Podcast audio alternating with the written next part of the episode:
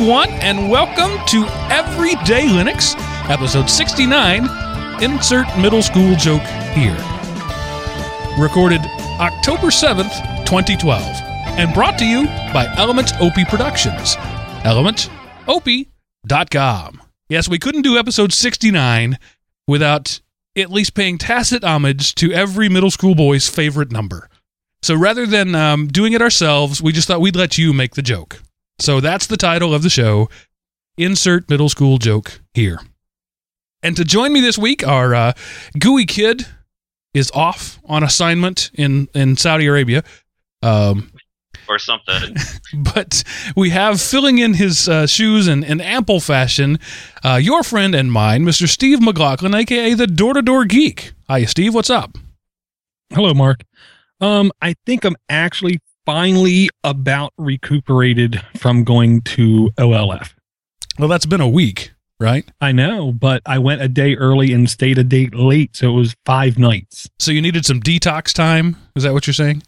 Absolutely. and I ate a salad today, which uh, Steve Steve uh, um, Cherbino introduced me to, and I figured it would help maybe cleanse me. So you weren't aware that there were things called salads before uh, if it didn't have by default bacon and cheese in it, I'm very unaware of it. See, I like to say salad is not food. Salad is what food eats.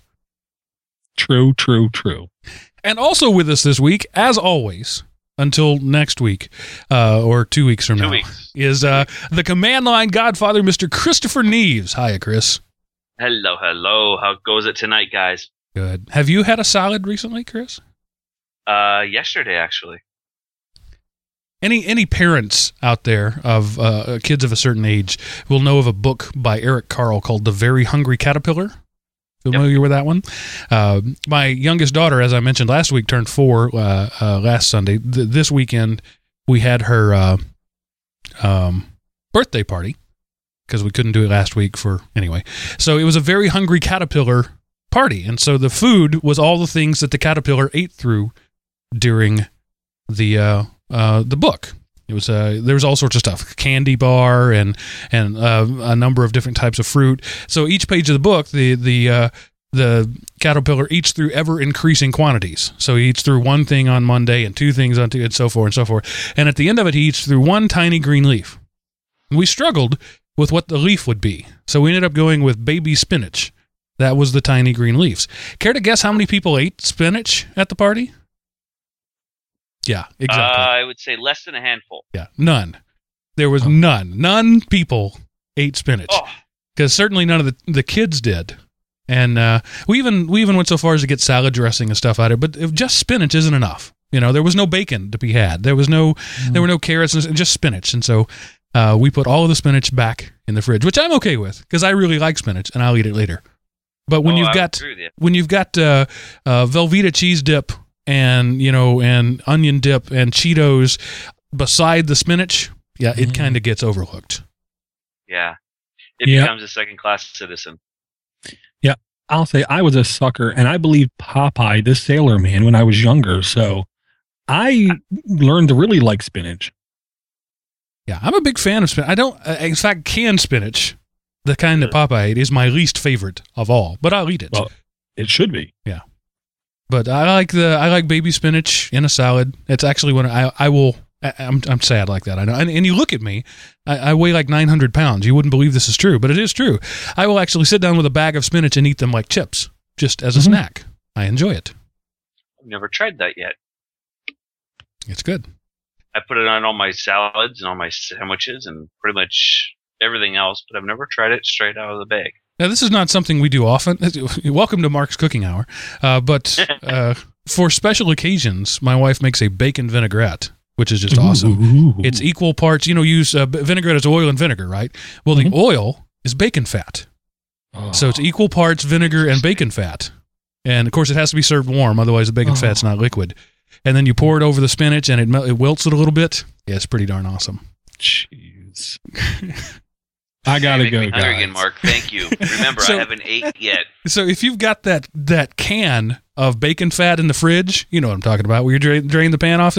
That's something you can do with it. Melt it down, mix it with some balsamic vinegar, and pour it over spinach. And even your children will eat it. Yeah, especially my daughter, who is anti anything that isn't red in meat. she is a, she is my meat eater. My Yeah. my son is a vegetarian. My daughter is a meat eater. So it's a very interesting table when I sit down to eat dinner. And she's the one who recently had a tooth explode. I wonder if there's a correlation there. I don't know, maybe because my son has had zero cavities in the. Let's see, he's what twelve this year. So yeah, he's had he just had his first cavity this year, but I, I kind of contribute that to the fact that he had unabra he, he never got stopped going across the street at my mom's house from the gas station and all the monstrous amounts of soda he Yeah. drank over the summer. That'll do it. I, I don't know if you read it, uh, Chris, but there was a, a rather impassioned post in our uh, Everyday Linux forum from a listener. Uh, we mentioned dental health, and apparently that's uh, something about which he is very passionate. He ran, uh, wrote a lengthy post about how you can uh, the foods you need to eat for dental health, and one of one of the things on his list was organ meats. So feed that kid some kidneys, and her teeth will get better. Um, that's probably something she'll like, considering it's meat, and if I can serve it to her medium, she'll love it. Yeah. So uh, with some with some Ugh. with I'm a some little freaked out by that one. But that, with some fava beans and a nice Chianti. exactly. Um, trying to get back into the uh, the actual technology side of things. Uh, Fedora 18 is ready to ship, right? No, not quite. But it was supposed to. It slipped again. Uh, this will be the third slip, um, which is typical for any of these, um, for Fedora or any of the other big, the big three. When they do a release, they have what's called blocker bugs. And until they're fixed, they the release date slips out again. Um, so we're now. This is like, if I remember my table correctly, this is the third slip. Yes. So now we are looking at the release schedule of 1127 for Spherical Cow. Spherical cow. we have beefy miracle now. We got to have the spherical cow. So that's that's either a hamburger or a hot dog, right? That would be a spherical cow. That makes sense. And the beefy miracle was a hot dog, so it Yep. fits. Yeah, I just thought that was kind of neat. Um, I was actually kind of hoping that it wouldn't have slipped again, but well, eh, I'd rather have it come out correct than come out broken, like other places that Well, we know. How many Exactly. times has a Fedora release been ready when it was released? I, I can't remember that ever happening. I don't think it's ever happened. Yeah. It's always slipped at least once. No, I'm saying And even when they release it, it wasn't ready for release. Well, no, the, let's see, 12, 11 and 12 were good. Uh, 13 was kind of sketchy, and then after that, the first release, the the first say 16 days after release was pretty rough for any of the releases after that point. Nah, But, I'm sorry. you know- you give them more credit than I do. I've got to go all the way back to six before Fedora had a good stable release. Uh, I don't know. Werewolf was pretty good. Yeah, you're a you're a Fedora fanboy, and that's okay. That's Uh, okay. yeah. yeah. I'll, I do. I I'll do say, have my Fedora love. I would say I'll much rather them delay it than release something that breaks quickly. Right. Yeah. Yeah. Yeah, and I'm fine with that. We can wait for our spherical cow, and I'm sure uh, mid December or so we'll have a, re- a review of it, as we often do, a few weeks after they come out. So we can look forward to that. Okay, well, I'll ask Chris for a favor. can you that, see sir? if you can install Kupfer, K U P F E R, on any Fedora system that you have? Cup for K U P F E R. Yeah. What's it for? I will. Uh, I will wholeheartedly admit that is my Linux crutch. As long as I have that application, I feel comfortable in using a desktop Linux. But if I can't install a Kupfer, I feel like I have uh, you know half my fingers cut off. Aha. It's One of uh, it's type just a quick launcher, right? No, it classifies itself as a quick launcher. It is much closer to being digital ninja. I So not- so it's sort of like have- GNOME do.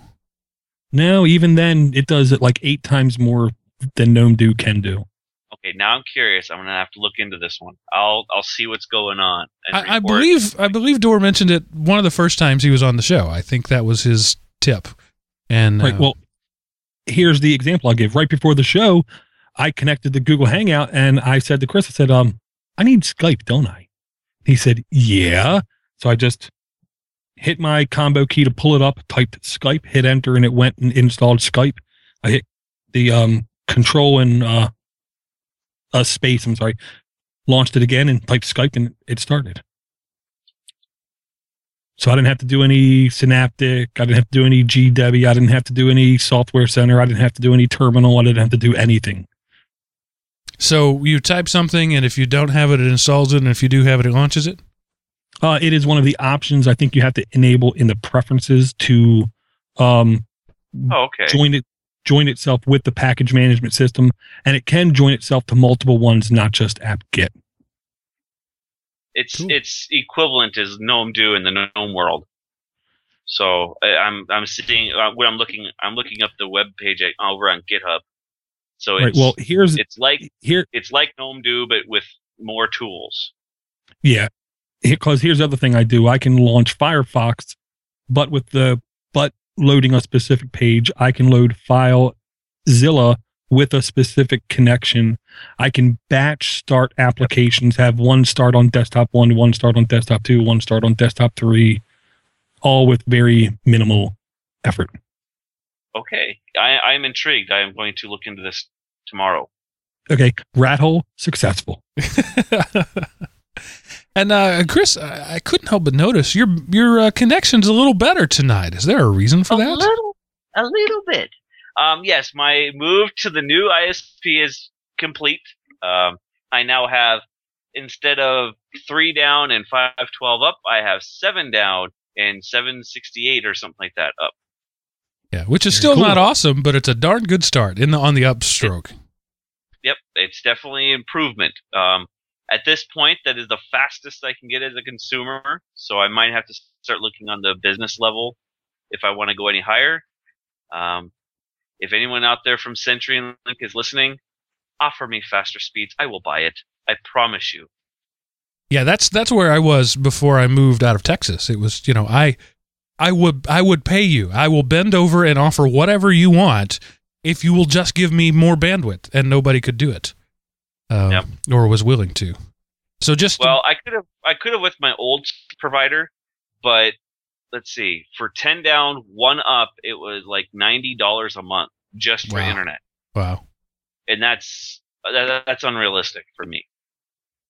So I just did a speed test while we were talking, and with uh, two Skype calls and a live stream going, uh, I got 24 down and three and a half up. You suck. Yes, yes, I do, and I'm quite happy about that. Verizon to the rescue, or not Verizon, but uh, uh, Comcast to the rescue. Uh, I have a feeling that'll be a long time away from here because I'm out in the sticks, as we said before. Yes. And uh, what's this other one? You have 11 years in something. I have 11 years in marriage as of yesterday. Wow, awesome. Yeah, 11 years. It's it's uh it's been a fun road so far. Seems like see what another longer, doesn't years it? go. It does. it does. But I've said that since year one, so Yeah. maybe that's a good thing. Yeah, that's But I just had to get I had to give my wife some some homage because you know she's taking care of the kids right now, making dinner. So thank you, honey, for putting up with me for 11 years in marriage and 13 years together, and hopefully we have many, many, many, many, many, many, many, many, many more. yeah. In a couple of months, I have 19 coming up. Oh, Yeah. Is that right? 18, 19, 18, 18. Like I said, it just seems like anybody seen The Jerk? We've all seen that movie, right? of course. He's laying there. The first day, that seemed just like a regular day. The second day, that seemed like two weeks. The third day, that seemed like four and a half days. If you remember that, I love that. Yeah. Great movie. Well, I don't want to go that far, but certainly an enjoyable movie. These It's cans definitely- are exploding. You've got some defective oil cans here. Yeah, that it's th- there are movies that are good movies, and there are movies that are enjoyable movies, and they're not necessarily the same thing. Right. You know, and and the jerk is is in the uh, the latter. It's it's an enjoyable movie, not necessarily a good one. I would say it's a sit down and laugh, but don't worry about getting up and moving away. yeah, yeah, it's not one you have to sit down and catch every line of, like The Matrix. You can't miss a line of dialogue from The Matrix because every line of the dialogue is important to the plot. well, which Matrix? Because there's Well, there's only two, one. and three. No, there's only one. The the other two, they no, they were travesties. There's only one Matrix. There's only one Highlander. The the others Oh. should never have happened. Interesting. I will not argue, sir. Because when you take see that, all right, I'm just going to preach that every uh, work of fiction sets out certain rules, and I don't care what those rules are. They can be anything, any rule you want, as long as you follow your own rules.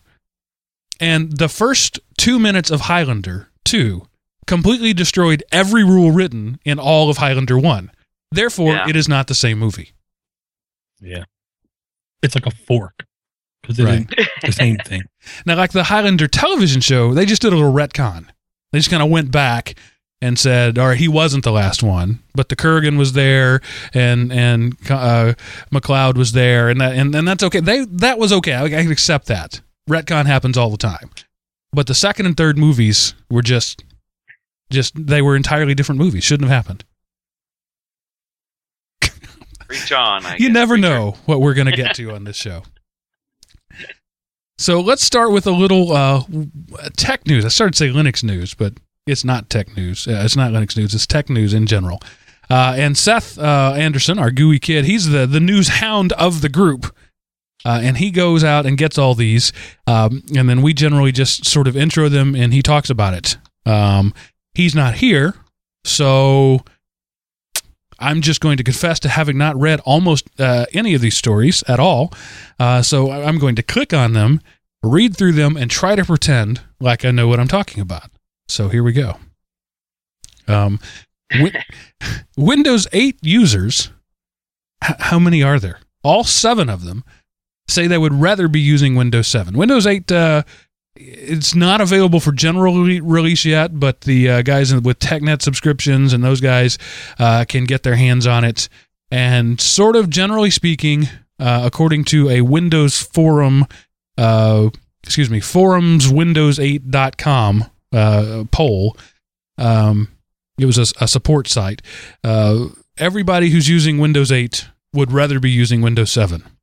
I don't really see how that's news. That could be said of any new OS. Everybody liked the old Yeah. one better. I Well, would say the and same. you did notice what domain this is hosted on, right? Yeah, Fudzilla, yes. Yeah. To me, that kind of takes a little bit of the, the credit away.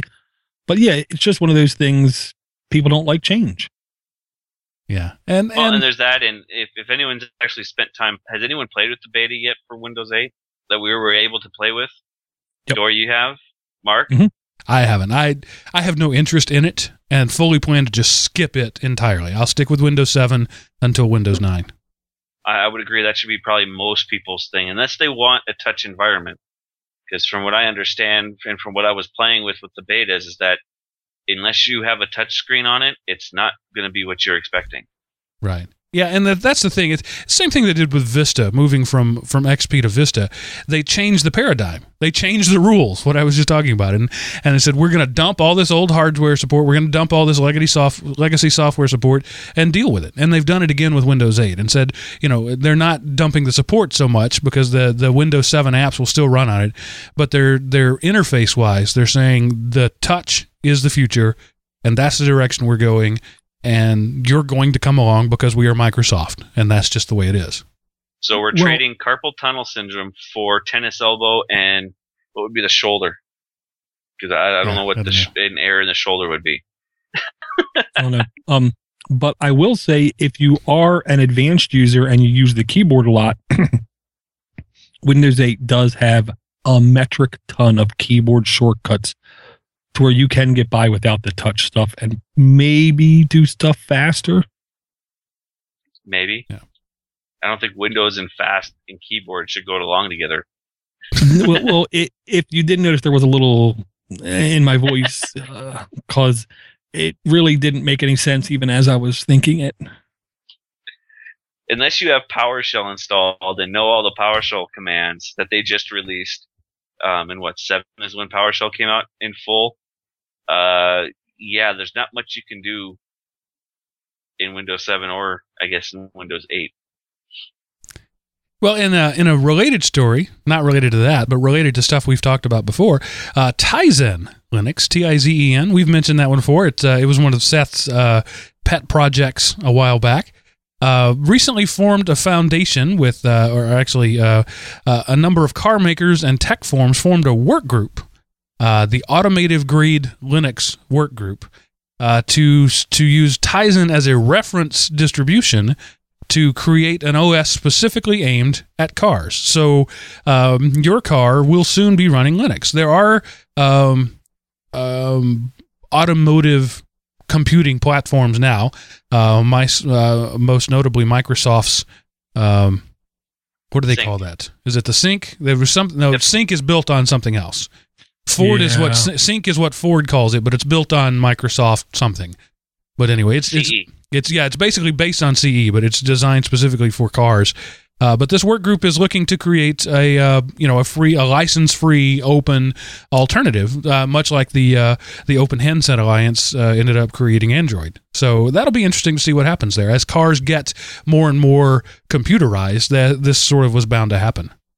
Oh yeah, Well, and I think it's a good place. Uh, Um, I could see, you know, Linux doing really well on the cars, considering like most web servers, they're most of them are running Linux anyway. So, you know, why Mhm. would your car be any different than a web server?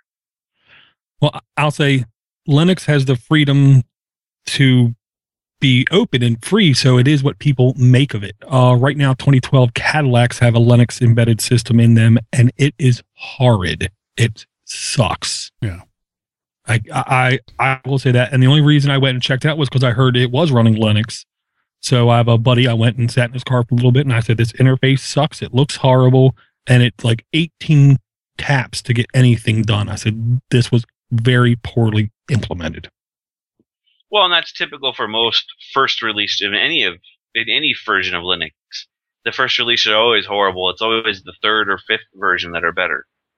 So Well, it's it's coming. I bet you when it when someone actually nails it down and actually can figure out, you know, hey, I'm a graphics designer type of guy, an interface, you know, an interface guy, they'll be able to tie Linux into it the proper way instead of, as you said, 15 clicks to get somewhere. Right, and I would guess they did it on their own, Right. which means it's going to be harder to do anyway. So hopefully these guys team up and they'll be able to do something much better.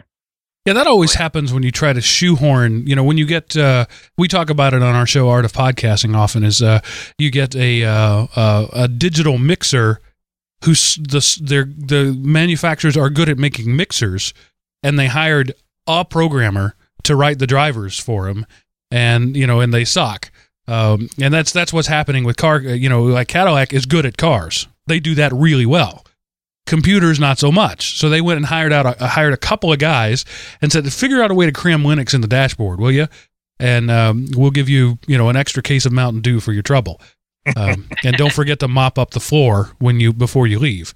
So it, it was probably that kind of thing. They put no time or effort into it. They just wanted a new checkbox they could put on the website when talking about cars. Right. So yeah, I'm I'm excited to see what will happen in say three years of development with this automotive grade Linux. I'm sure that will be something that we'll see soon and hopefully takes over the world. I'm not entirely sure I'm happy about um, desktop OSs being crammed into mobile platforms. Um, I, I get using a Linux kernel, I get that. Um, but I think you need to write an OS specifically for the platform. That's, I mean, that same thing happened with phones. They tried to take Windows, uh, Windows Mobile, and, you know, and put it on the phone. And and you know, Nokia has done that a number of times with Linux. They try to put, um, you know, Linux on phones, and it's never worked very well. So I like the fact that these guys are trying to create an automotive Linux, but I really hope that it, um, you know, that they're not trying to make it like binary compatible or anything like that. It needs to be its own thing, and it doesn't Yeah. need to be desktop Linux shoved into the dashboard of a car.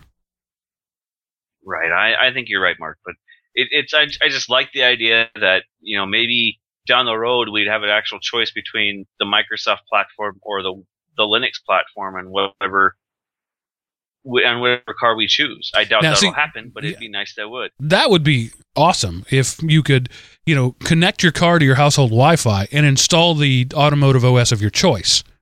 That would be cool. That would be. Dream on. Yeah. I still want to make sure I have a VLC in my car though. so that you can look for things on the big screen. Well, And- just so when someone sends me something, I know it will open Right. and play. As uh, as computer manufacturers are moving to the small screen as much as possible, uh, st- uh, Valve, always the contrarians, are moving to the big screen with their Steam's Big Picture feature, designed for playing games and, and doing Steam stuff on that giant 70 inch plasma that we all have hanging on our wall. We wish. Um, We and- wish, definitely, yeah. I, I think it's a cool idea. Um, I was the one who brought this, obviously brought this story to the bear. Um, but they're actually pushing also to have a Linux-based um, console for this. So not only does it run Linux, but it's one of my favorite companies, Valve, pushing this. So it's kind of a neat little thing. It's available right now in, in the Steam client, so you can actually play with it. It's considered their be- in beta, but you can actually run it. You know, if you have a, a home theater PC, you could run it right now. Um, so it, it's kind of cool. Um, I, I'm actually going to be bringing one of my towers out to test it out here as soon as I can get spousal approval. See, I need, and, and literally, as a content producer, I need for the worlds of online content and the worlds of uh, living room media to collide more dramatically than they have.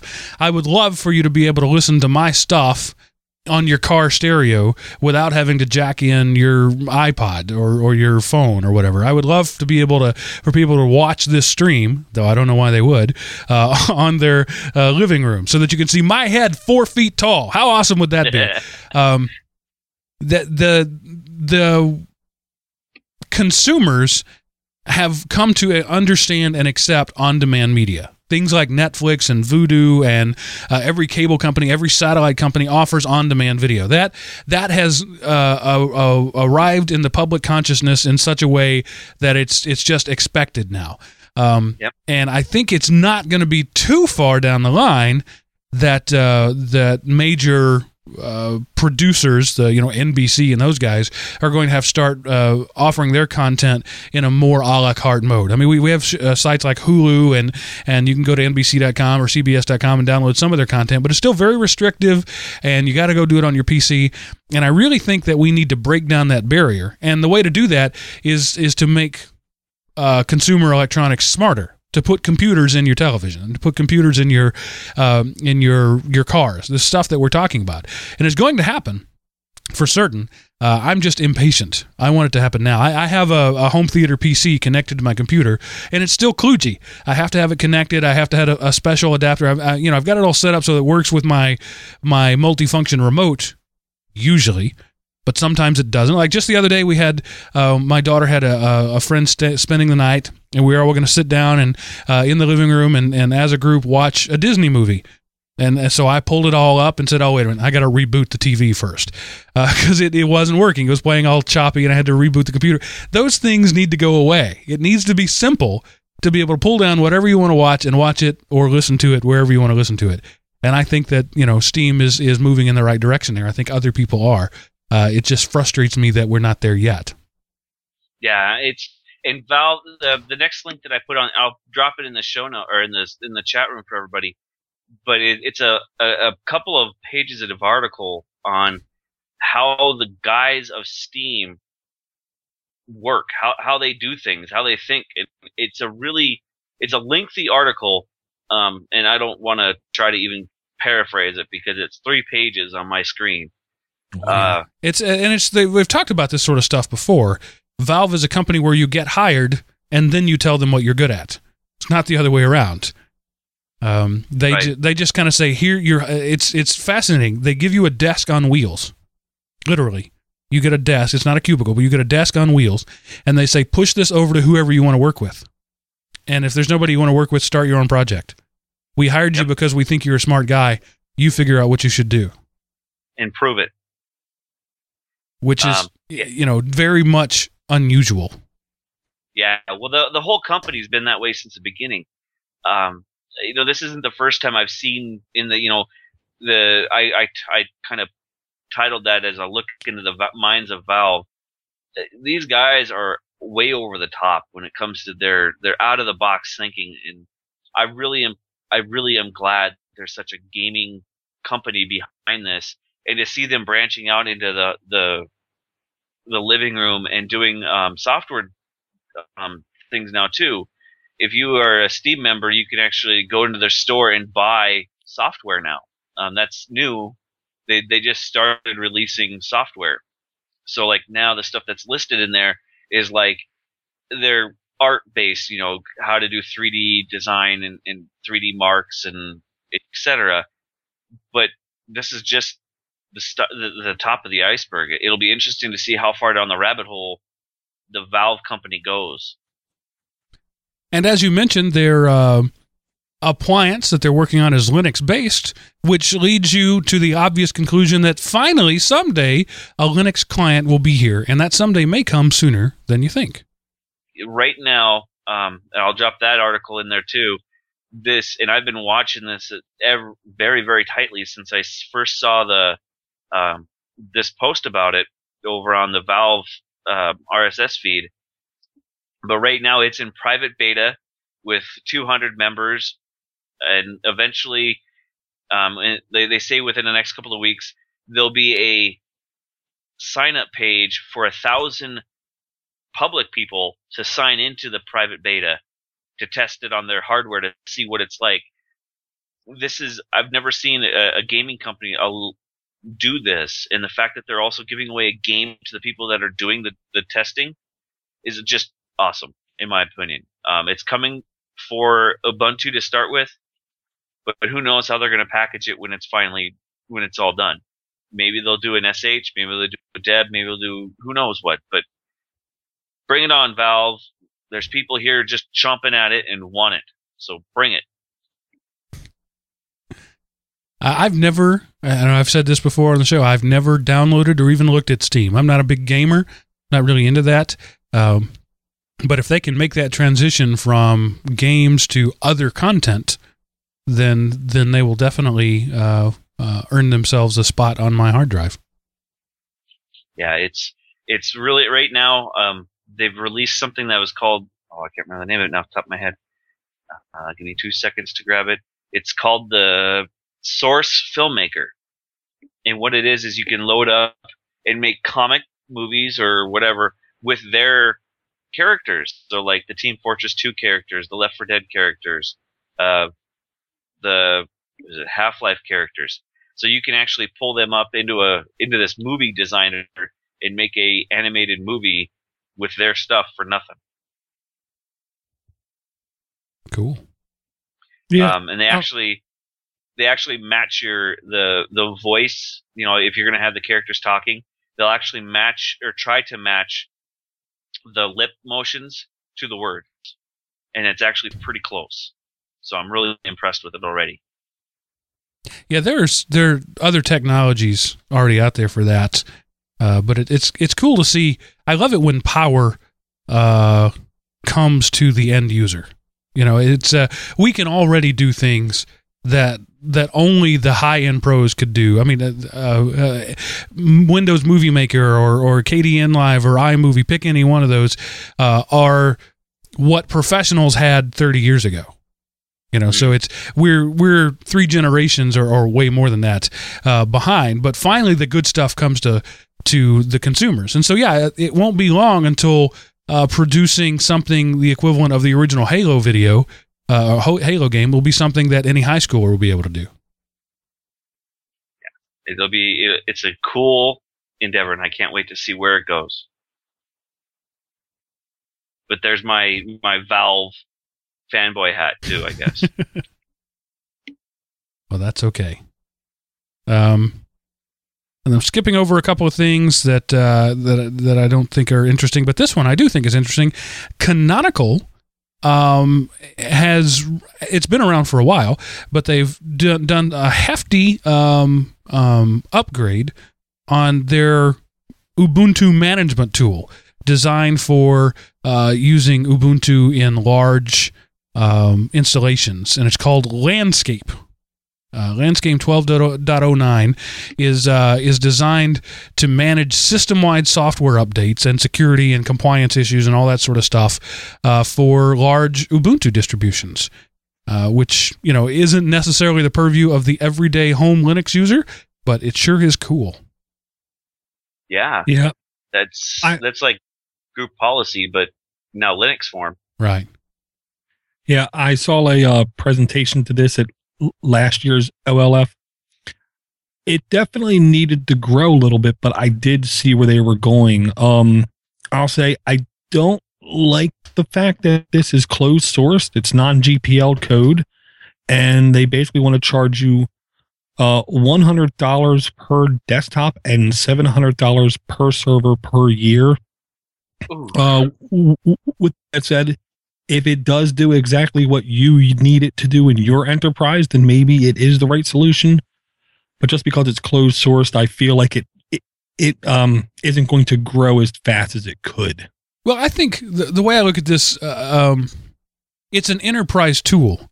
Enterprises not only are okay with paying for things, but in many cases prefer to pay for things.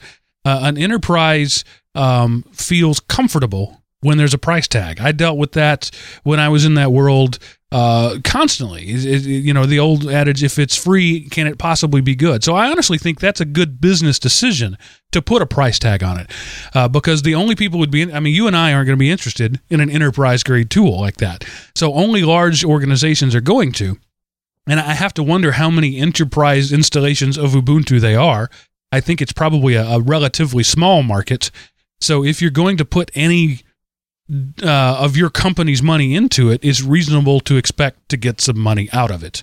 But you know, Yeah. I totally also get the point of anything Linux data wants to be free. Stallman lives forever. Yada yada. Well, You know, and the other it's thing, just- What if you pay for this and then in you know eight months Ubuntu decides we're we're going to change our business plan. Now we're going to sell shoes. Well, Uh, what would you do in the case of of Microsoft or Apple? It's I mean, there's no difference there. I wouldn't use them either. Uh, Right. uh, and I can tell you, I've attended at least three conferences in the last year and a half for government e- enterprise kind of conferences. Open source is actually being mentioned there, not at the rate, of course, I would like it to be, but compared to five years ago, an insane amount compared to five years ago. I think businesses and enterprise are coming to the realization they need to cut and save money and there's only so many people they can fire and there's only so many pay cuts they can do before they hit a wall well, and you know, uh, on the other side of this coin, yeah, this is cool and it's a great idea, but there's other management tools already there, such as Puppet. Now, Puppet, Yeah. you have to know all the different switches and commands and the voodoo that it needs, which I think, from what I'm reading in this article, this landscape program can pull through Puppet or pull or push out through Puppet as well. So, I think it's. I wonder if it's just a pretty interface for some of these other command line tools that are already there. um it does do a little bit of stuff differently on its own but i will say a fair percentage of its back end is relying on open source and if people pay for a front end some administrators need a front end i will say that Especially Yeah, those who, who, those. who grew up in the Windows world. You you, said Hey. it mark send all hate mail too Well, I'm one of them. I, I prefer a GUI interface. I still install GUI interfaces on all of my servers. Yes, go ahead. Hit me with your best shot. When I install um, a Linux server, I put GNOME on it because there's no reason not to. It uses you know, that much re- more resources and it makes it easier for me. Anything that makes it easier for me, I'm going to do. So there I. I I understand that, Mark, but you know, there's some people, you know, the the geeks and the the neckbeards and the bandana guys out there that they want to eke as much performance out as they can, and they'll go command line. Which, you know, hello, brothers, welcome. Well, yeah, and I'll say, correct me wrong. Windows Server 2012, it, it went when you load the default, you're not getting a GUI. You have to load something else to get that GUI. Yeah, I'm, I'm out of that world. I'm not a server administrator anymore. I haven't used Server 2012, so I'll Well, take your word for it. Is there room where you're at? Because I don't want to be in that world either. I'm no Hey, should longer we get on to some more stuff? I'm no longer a network administrator, and now I just whine about network administrators. I've become a user who complains about the network admins. Well, you're oh. doing your job well, I hear. All right. Thank you. Good. Uh, and, and we're going to wrap that up for the news. There's more stuff there, uh, but um, I think we're going to skip it for now just because we're 40 minutes in and we're just now uh, we're still in the news section. So uh, this show we're going to to cover some some more listener comments. That's what we did last week. And uh, not only was it a good thing because we didn't have to really come up with any content, but it created a firestorm. You guys heard uh, us reading comments and you sent more comments. Awesome. Keep it up. Uh. I, I would love for this show to have you know an hour segment every week on us answering listener comments. That would be great. Um, so we're gonna go. I'm just gonna go with uh, some things that uh, our listeners have sent to us. First comes from Jeff F, and I'm just using the names that they put on their emails or their post to us. So some of them are full names, some of them are not. Uh, just uh, I assumed that's what they want to be called. So Jeff F says, "I'm a new listener to the show, and it's great." And I don't really need to read any more, right? We can just stop right there. Right. Uh, Yeah, that's it. We're done. he said, I heard you guys were looking for topics, so I've got one for you virtualization methods. I work for a VPS host and I've learned the differences, but it'd be great if other people who maybe don't know uh, but want to. Uh, there's uh, KVM and OpenVZ and Xen, and I think it'd be cool to hear a podcast about all of them. Thanks for the show. Uh, thanks for the great show, Jeff F. Uh, so, Jeff, I will say that we did cover virtualization a couple of times. I went back and looked. It was episode 12 and episode 49 specifically and we've talked about it throughout the the last you know 68 episodes off and on but you just said you're a new listener so you don't know that so go back and check those out however we have not gone in depth and taken one apart um, uh, KVM or OpenVZ or Xen, these Linux based uh, hypervisors. Uh, so that might be something we'll do in the future. Uh, I don't know if we will or not. Uh, I can't make any promises because that's something that uh, is going to require, you know, it's something you got to use well. We like when we cover a topic, we like to do more than just read bullet points off a website. We like to be able to bring our own commentary. So, unless we find an expert out there or even just a regular a power user of those things uh, it may be a while before we gather the expertise to do that so if you're listening to this show and you're a kvm or openvz or Xen or proxmox or if, if you're a guru in one of those guys uh, let us know and we'll bring you on the show and you can shine Yeah. We like listener spotlights. They're fun too. absolutely any other comments about virtualization guys I like KVM. Just saying. Yeah. That's my that's my one of choice right now. Yeah, I'll say KVM to me seems like the best solution for power, for like raw power. Yeah, and it's uh it's the difference between a virtualizer and a hypervisor, which we've talked about before. And it's the the the the barest essential operating system just to keep things running. It's it's like a spinal cord. There's no brain to it.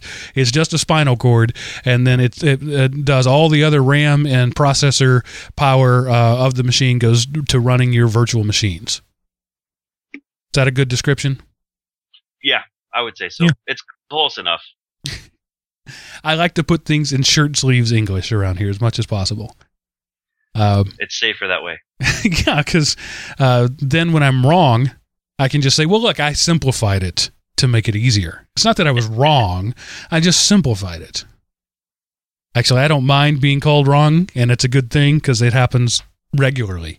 Uh, if you go look in the forums for any of our shows, you'll find people routinely taking me to task for one thing or another, like dental. Who knew that a comment about dental health would uh, would raise somebody's ire? But you know, I'm fine with that. That's awesome. Bring it on, people. I love to hear from you all. Our next one is comes from McVries. I'm going to assume that's the way you pronounce it. M C V R I E S. McVries. Uh, and he says, Hi, all. Uh, regarding episode 67 from Everyday Linux and the advice of not using swap. I knew I'd take a beating on that one. Uh, I'd like to comment. And first, uh, and the compliments to your show will be at the end of my message, it's just so you have to read it all. Um, I have a ProBook 5320M from HP laptop for work running Ubuntu 12.04 with a limitation on memory. It can only hold 4 gigs and no more. Now I've upgraded it with an SSD, which improves speed, like very, very much, and I've made a swap partition roughly 8 gigs in size. Why? Well, effectively, I've got 12 gigs of memory now, running two VMs in a virtual box uh, with uh, four gigs of memory uh, uh, on on each works. During boot, it slows down a bit, but after boot, it works very well. To compare, on a conventional disk, this would halt my entire system, and it would fry my disk, I suppose. Trust me, I tried swapping on a regular disk, and it slows down, uh, and on an SSD, it doesn't, in my experience. Furthermore, thanks to Swap, I can hibernate my system. No swap, no hibernation. That's another reason I would say, even on an SSD, mine is 238 gigs effectively, use swap. Um, what's your thought on this after my comment? I like your show, down to earth, not uber geeks. I'm sure Uber Geek in the chat room is hurting from that. Uh, but real people having fun and helping each other out. Nice show. Thanks, McVries. Uh, so I'm going to let Dor, who's been shaking his head through that entire email, comment first. Dude, McReeves, I hope you have expendable money. I hope you literally have money falling out of your pocket because you are killing that SSD drive. You should never put swap on an SSD drive. You are unnaturally aging that drive. Yeah, yeah. As, uh, we've talked about it before, and when anytime we've mentioned SSD, we've brought this up. SSD has a finite life cycle. Uh, every time you write to uh, reading from doesn't do any damage, but every time you right. write to SSD, you destroy it a little bit.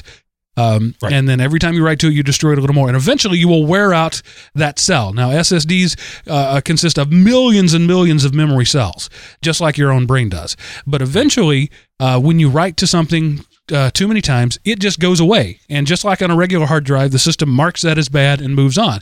And so you start losing space on your drive.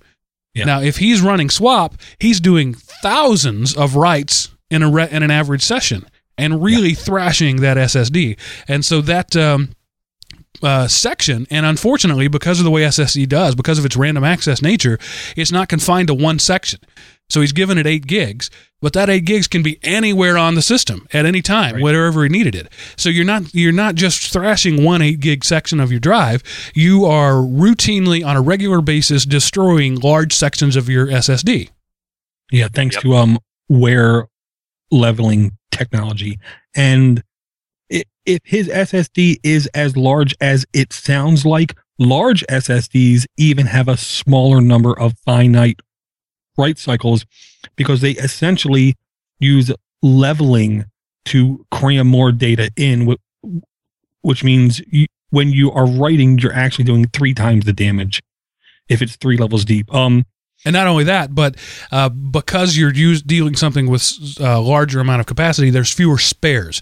All drives, whether whether magnetic or flash or SSD, have spare sectors.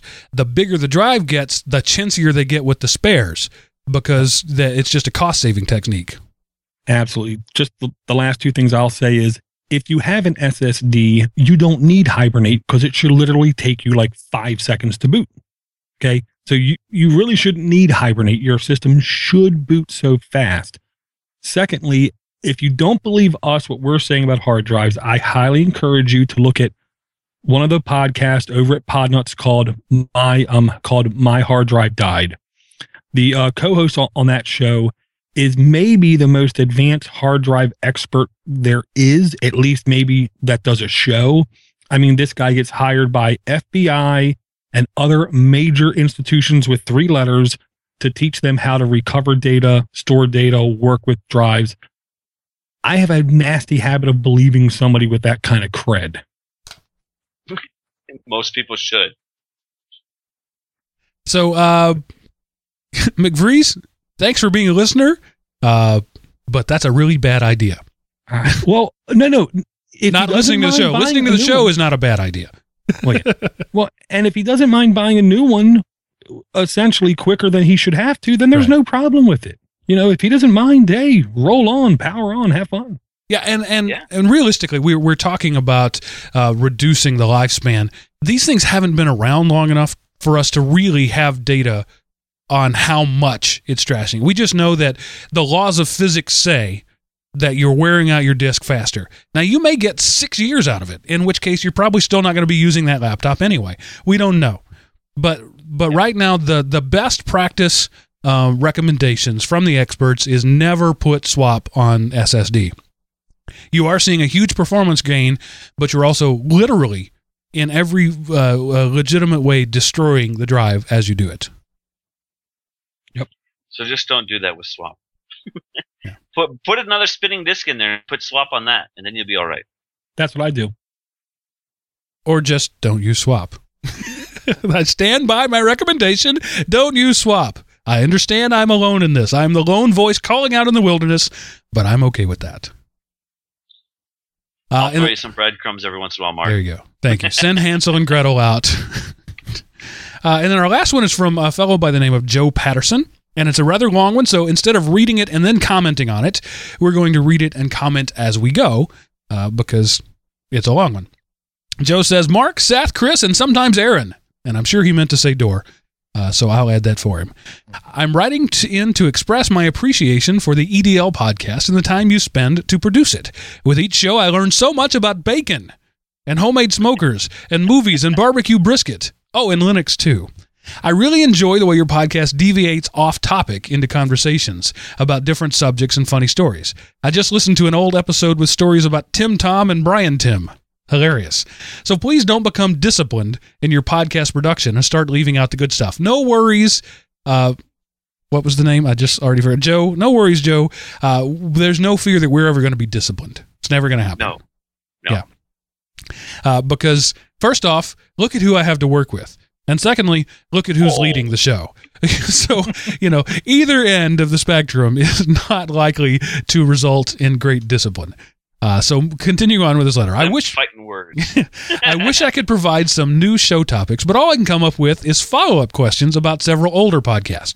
Excellent. I'm a Windows user interested in Linux for a reason I can't really articulate. I saw an Ubuntu box set up at my local computer shop about a year ago and I've been curious since. I do not hate Windows. In fact, Windows 7 is just fine with me. Vista also worked well for me for several years. I'd still be using Vista if my hard drive had not failed, taking Vista with it. I still have XP at work. My family loves Netflix and we use it daily. Uh, a stay at home mom with two kids, five and three. So we'll always have Windows on our family computers for Netflix access until Until Netflix. Netflix. you know, grows up. Yeah. Or uh, Well- maybe the Steam guys will will uh, overdo that. Um, well, he he could just run Android. That runs Netflix just fine. that's true on Yeah. some devices, not all of them. Yeah, true. Anyway. Um, he says, My computer interests are home theater PCs, a home server or NAS, video editing, editing, kids' educational software, and games. Excellent. We've done episodes on all of those things. So as you go back and listen, you will find those. He says, I didn't know I had an interest in building a firewall until I listened to episode 39, the Boris box. Now I feel I must have a Boris box. You know that that reminds me. Um, my uh, I don't know what you're holding up, door, but that looks pretty cool.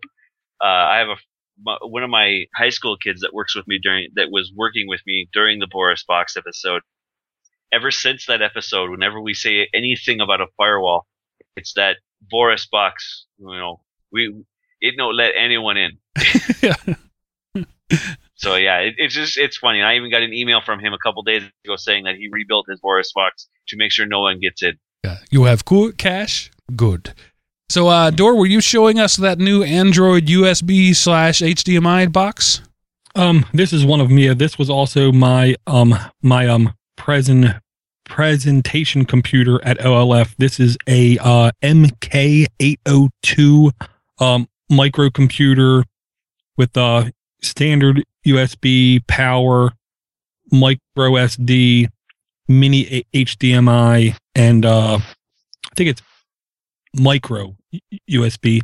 And this out of the box runs Android it runs Netflix decently and it's 70 bucks versus a Windows box, you know, three, four, five hundred dollars. Um, bang for the buck. This works pretty good for Netflix for a home theater experience. Not fantastic, but decent. I've been looking to upgrade my box. We we did uh, a, a lot of talking about it. I have a an old Acer Revo uh, Aspire uh, box that uh, it's got the old uh, uh, Ion processor, which is is great. It's just it's not it's not it's not awesome. It uh, hesitates. It won't run Netflix. It, it doesn't run uh, Flash. So I've been looking at upgrading my box there to something else. What else you got there, Door? I'll say this one. He brought the gadgets this week. well, yeah, He did. this is this is the one that is fan frigging tastic. It does um very well with spousal a um a uh, approval. It's called a MeLE M E L E A one thousand, and it is more much more of a set top box. The biggest advantage to this one is the Android out of the box is much more pre con pre configured to be a set top box. Where in the MK802, it, it's basically factory vanilla Android with Gmail and contacts and calendar on it, where this one does not. It also comes with a very functional remote. Um, and if you stop and think about it, there's a lot of stuff you can stream to Android. You can stream Netflix, you can stream Pandora, you can stream Plex, you can stream Amazon video via the Firefox beta browser, and it's almost good, dare I say, uh, but it is acceptable. Um, so for me, home for the home set top box that has some level of spousal a um a um approval, the um MeLE A1000 is by far right now in my eyes leading the pack. What's the price point on that? Uh, well, if you go to the uh, Amazon affiliate link for Element OP, uh, it is I want to say you can get it for about one fifteen to one eighteen. Which is about what I paid for my uh, Acer NetTop. So Very that's you know it's just the the technology is changing. Right. It's about what And- you pay for a, a Boxee or a, a Roku. Right. Right. Well, and here's the plus that goes along with the Boxee and the um Roku versus a full computer. There's no actual installation, there's no configuration, there's no video drivers, there's no sound issues. It just works. Well, that just took Right. all the fun of it. If I can't spend three days uh, Oh, searching up just the right driver, well, what's the point? You can well, okay, here's the plus. With Android, you can tweak. You can tweak the desktop interface so every time your family turns it on, they get something completely different. And then they have to scream for dad. All right. So, uh, moving on in his email, he says, So, my questions. Home server, episode 42. I'd like to have a centralized place to store my photos, uh, home movies, ripped DVDs, all legally purchased, uh, and, and think a home server or NAS would be nice. Uh, I'm not sure if Linux or Windows Home Server would be the better of the two. I don't want to shell out several hundred dollars for new hardware to run the Windows Home Server if I can run Linux distro or FreeNAS on an old Pentium 4 with a gig of RAM. For this reason, I'm leaning toward Linux. Also, I want to use a server for those uh, mythical automated backups. Uh, so, terminology for streaming media is there a difference between a server and a NAS?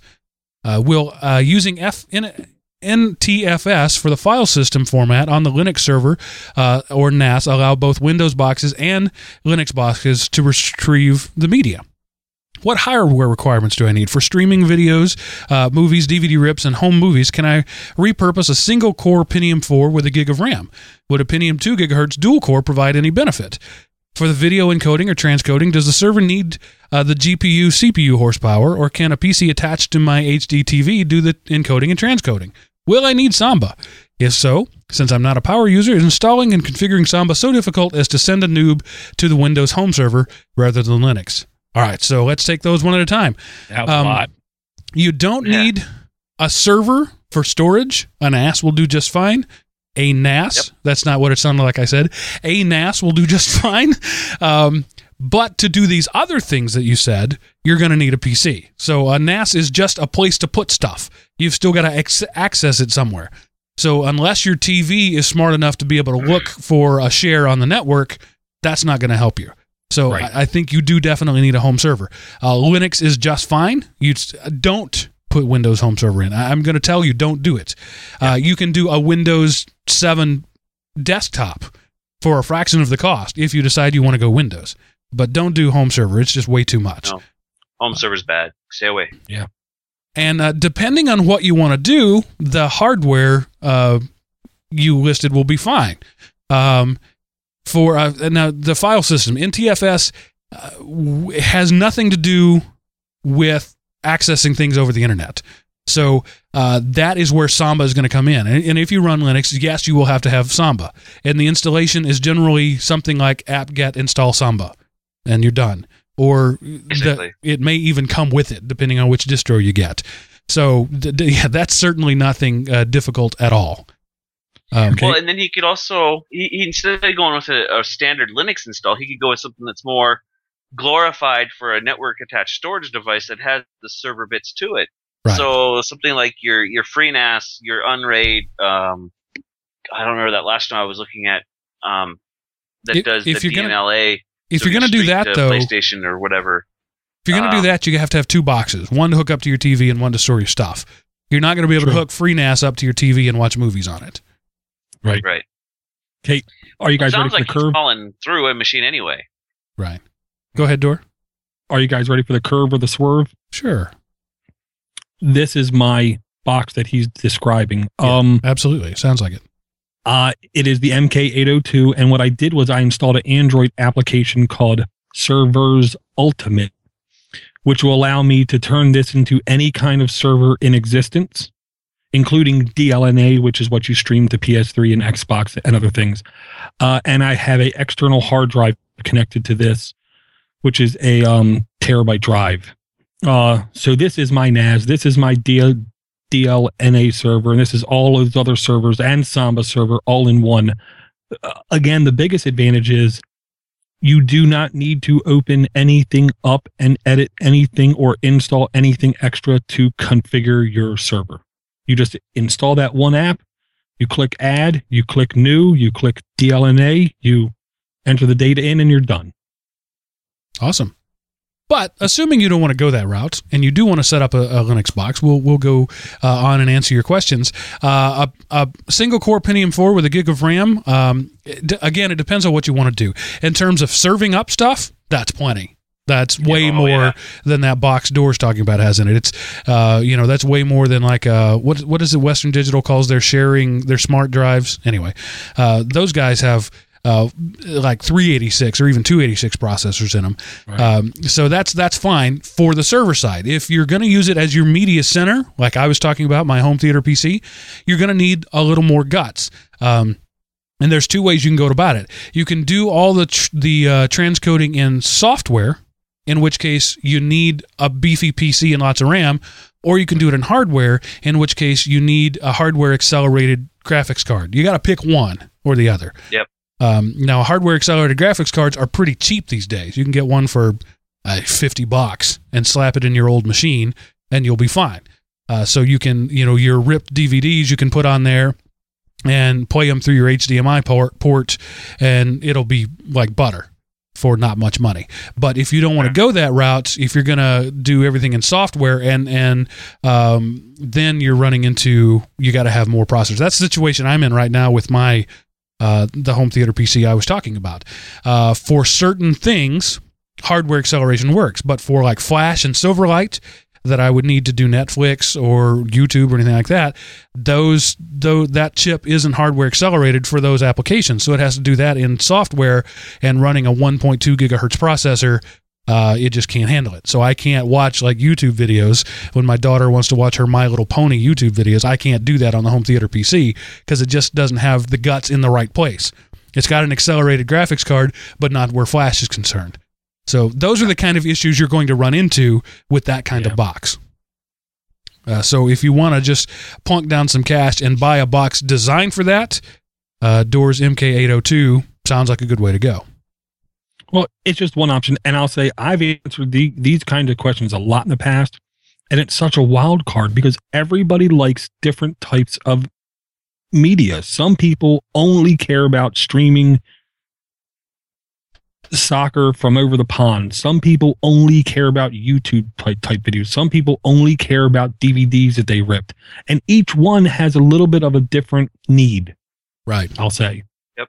Yeah, and it's it's one of those things that you're never gonna actually figure out what where you are until you start playing with it. Because Yep. once you start playing with it, you'll realize, okay, I don't need DLNA because I'm not streaming anything from the box to a DLNA server or a client. You may just need a Samba share or an NFS share, Right. and bing, you have everything right there. So it's one of those things. Until you start playing with it, you can't answer it. We can't answer it because we don't know what you're actually looking for. So Yeah. my advice, if, if you don't have a box, uh, well, you're trying to use old hardware, uh, go ahead and do it, but understand that uh, in the realm of streaming is where you're going to run into trouble. Um, it'll it'll probably play at MP4 like butter. I, it'll probably do that at 720p, maybe even 1080p, with no issues at all.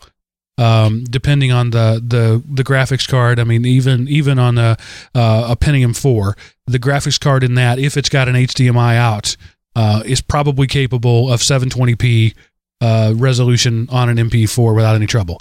But when you start trying to get it from other sources, from Netflix, from Vudu, from YouTube, there's a lot more software that has to happen there, and you're likely going to run into trouble. Yeah, and um, the one su- super quick thing I had is the box in the back as that is being the um, uh, server processors and RAM are almost eh, negligible. What you Right. really need is disk read speed and network speed, Right. Throw a gig And- card in there and a SATA drive at least. Yeah, and you'll be perfectly fine. sure- Then on, sorry, Go ahead, Dor. I was just going to No. say, you make sure that you have, you know, gigabit through and through at least. Um, Wi-Fi is nice for when you're just browsing around the website, but if you're trying to stream something, Wi-Fi sucks. yeah, it can drop off. Even if you have N, it might drop off.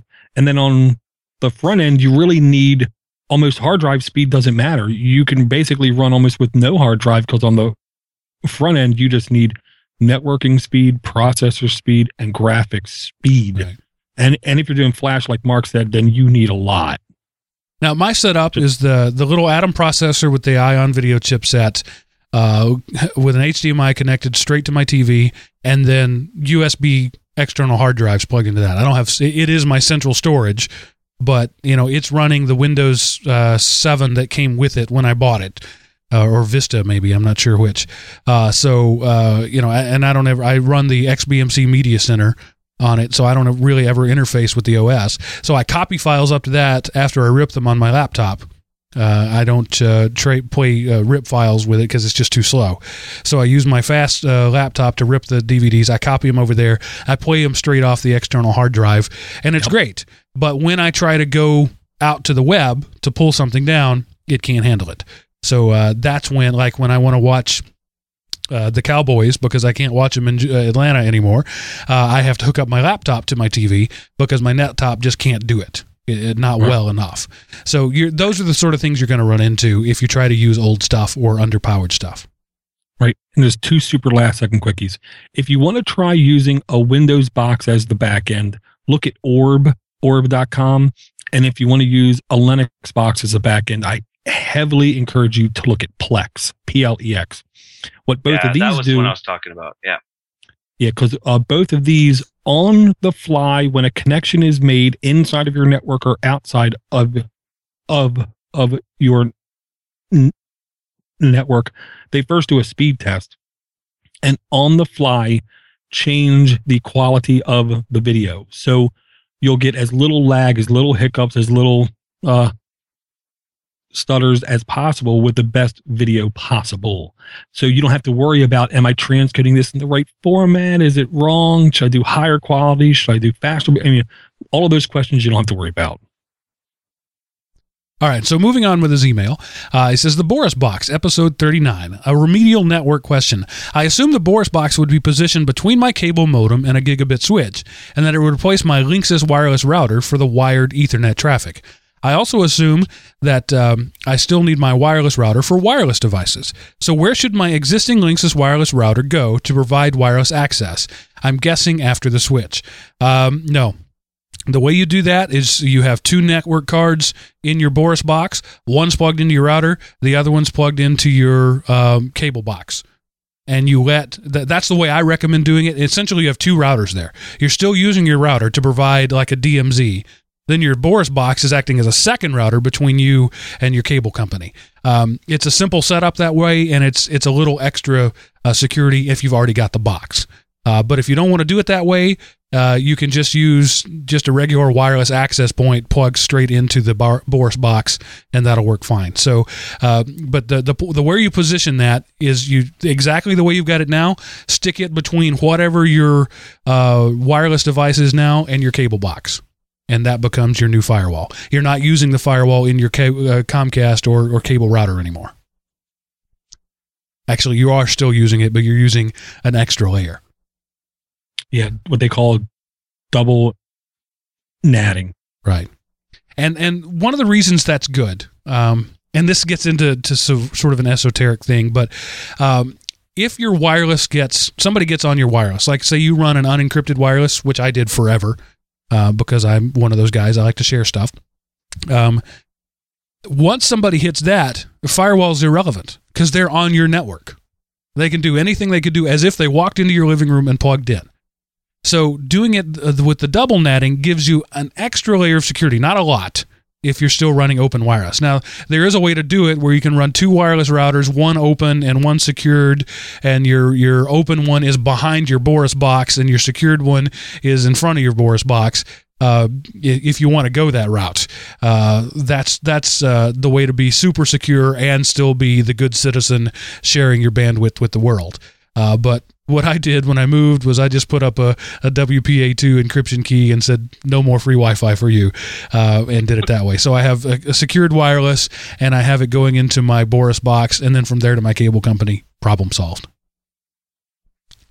And and one other thing, if you're going to do that, you probably need to set your uh, wireless uh, your cable router in what they call bridged mode call your cable company and ask how to right. do that. And that will make it essentially transparent so that it looks like your Boris box is directly connected to the internet. Um, if you try to do the double natting thing, you can run into problems. Some wireless, uh, some cable routers just don't like that, won't let you do that. Uh, I ran into that situation where uh, with my uh, DSL router years ago, I just couldn't. The only way it was going to hook up uh, was if I did it in bridge mode, and that's generally you you push down this button and hold this button while you're turning it on, and there's there's some switch, or sometimes even they just could do it remotely. They'll flip a switch and remotely put you in bridge mode, and that makes your cable box essentially a direct gateway, no firewall, no NAT, no nothing, and then you set up. Uh, even like a hardwired, if you have a, a static IP address or, or DHCP on your Boris box, and it becomes your only firewall. Didn't mean to muddy the waters too much there, but if you find it's not working, doing with the double NAT, that's why, and you'll have to go to right. bridge mode. Yeah, and also with the double NAT, sometimes PlayStation 3s or Xboxes will not connect to the internet correctly, or they won't connect with optimal speed. Right. Yep. And you're you're almost sure to not be able to use Skype that way. Yeah. Uh, okay, moving right along. Home theater PC. Uh, Newegg and Amazon sell home theater PC cases, uh, but Best Buy doesn't com- carry a commercial ton- turnkey home theater PC case anymore. Is there any reason why those uh, cases are left for in, enthu- enthusiasts to build?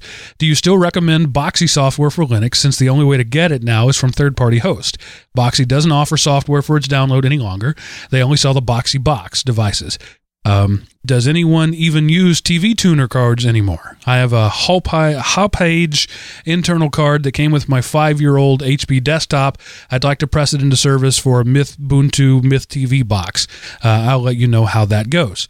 Um, home theater PCs are becoming the Roku and the Boxee box. Yep. That's why nobody sells them anymore because yep. Roku and Boxee are doing it. Uh, so if you if you want uh, to build your own, you're literally going to have to build your own. Uh, I don't use Box anymore.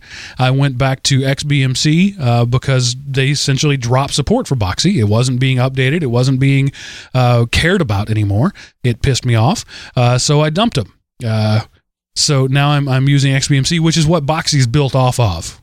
Uh, yeah, and yeah. I will admit there's some things about it I don't like as much as Boxee. There's some features of Boxee that I missed. but at least it's being updated and, and still being worked on. So if you really want a turnkey solution, go buy a Roku or a Boxee box, and it's a, a you know one thing you plug in and you're done. Um, so the you know the world of turnkey and the world of do it yourself uh, used to have some overlap. Now they really don't anymore.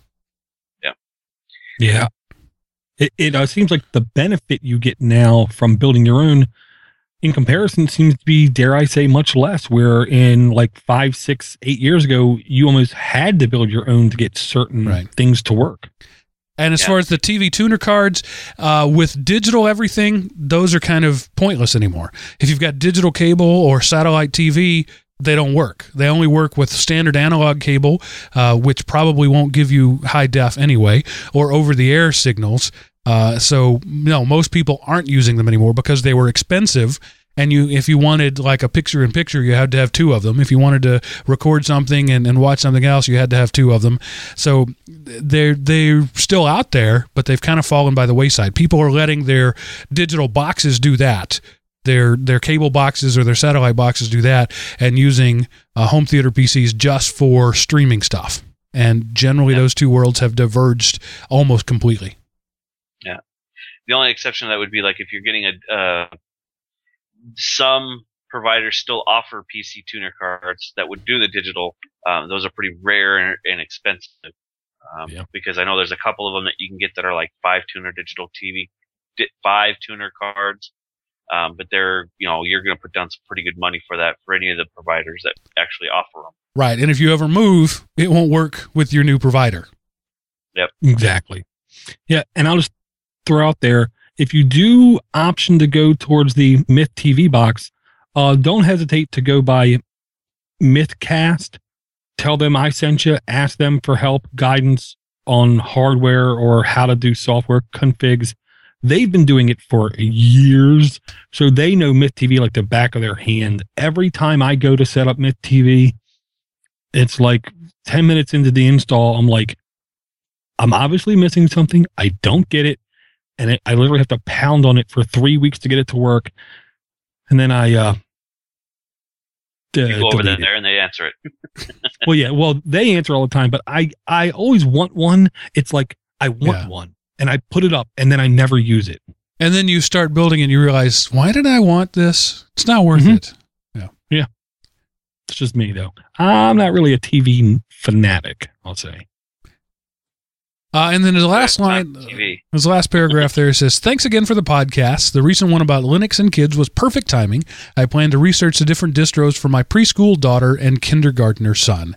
Uh, with regards, Joe Patterson. So thanks, Joe.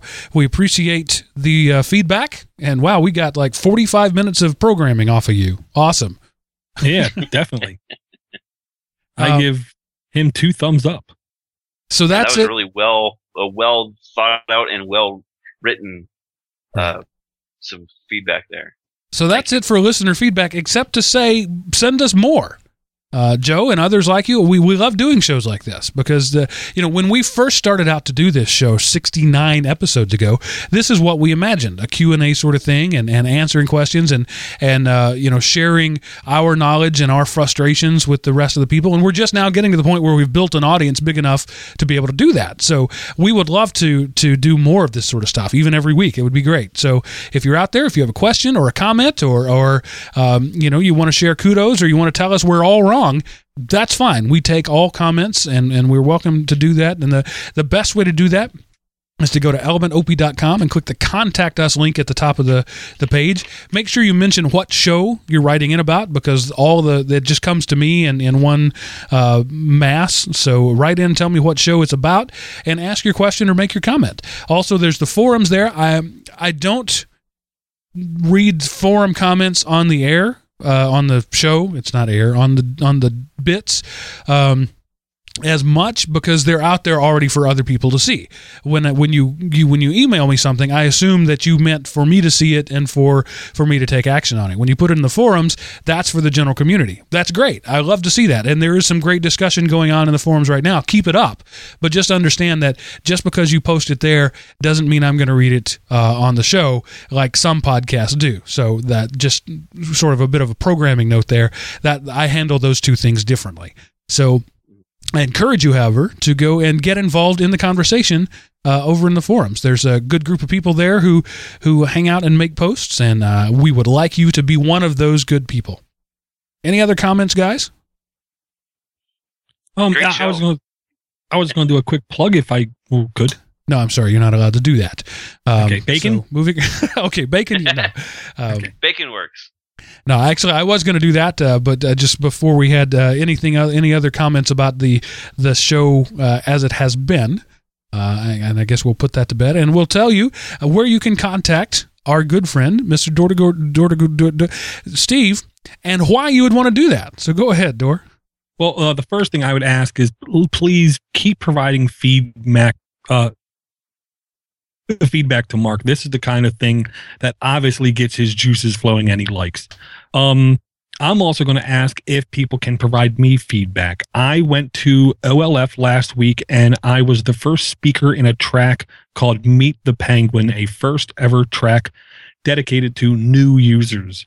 Uh, and my track was called "I Have Linux in um in installed now what uh me and uh, steve c are going to publish that at podnutz.com under the podcast linux for the rest of us uh probably by the time this show get, gets published. Um we basically did a five minute intro which of course turned out to be a 50 minute intro. We then played the talk and then we did like a 10 minute outro to it. And i really am encouraging people give me feedback tell me what you think.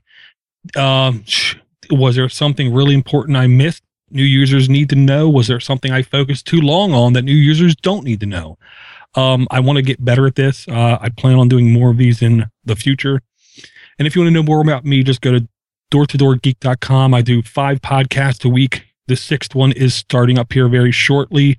Uh so i should be able to fill up your podcatcher Yeah, you are uh, you are now uh, surpassing me, and I've been at this a couple of years now, and um, I'm actually dropped from six to five. So when you launch your sixth one, you will be more of a podcaster than I am. then I know I made it. And Steve's down to just two, so we've both beaten him. Uh, so yeah, uh, all podcasters crave feedback because we sit here in our chairs and we speak into our microphones, and we never really know uh, if anybody's listening or if anybody cares. So there's no such thing as bad feedback. Wait. Yeah, okay, there is such a thing as bad feedback. But generally speaking, all feedback is good, even if it's negative. That's okay. In fact, we, we you know we take those things to heart. Just don't you know call us a d bag and don't back it up. You know that's bad Right. feedback. Um, a well reasoned uh, feedback, uh, either either good or bad, is what we look for. That's how we can improve and how we can change and how we can know uh, what our audience uh, are thinking. So Right. there you Well, go. and I, I want to give you guys some feedback really quick. Um, I agree with what Joe said in the beginning of his email. I don't want a stuffy, dry cast where they just flick on the mic, read from a card, and then turn their mic off. I like the fact that I know that Mark almost burnt down his new house because of his smoker. You know what I mean? I like the fact that Chris had to go through the same kind of things I had to go through taking his daughter, granted, much further away for a dentist, a uh, a um a appointment. And I love that the gooey kid is a manga nut. Um that to me just makes me understand more where you guys are coming from, that you guys are real people and that you guys enjoy some of the same things I enjoy. So I want to thank you guys for that. oh, thanks, Dor. And uh, we appreciate you being available. When we knew Chris, uh, wait, Chris is here. When we knew Seth wasn't going to be here, uh, Dora was my first thought. It's like, hey, let's let's get him on and uh, let him um, uh, stretch his podcast muscles. And uh, we were glad to have you here. the The commentary was good, so uh, I think we can end the love fest now. People are getting a little sick of it. They're so sweet. We're giving people cavities. Um, so I would say on No, I don't even think about cavities. I still have two more two, two more to fill on my daughter. And we, we don't have any tips of the week this week because I we feel like we gave you a lot of tips throughout the, the show, and we hope that's the case every week. Uh, so, uh, on behalf of Chris Neves and Steve McLaughlin, I'll simply say uh, that ends this episode of Everyday Linux.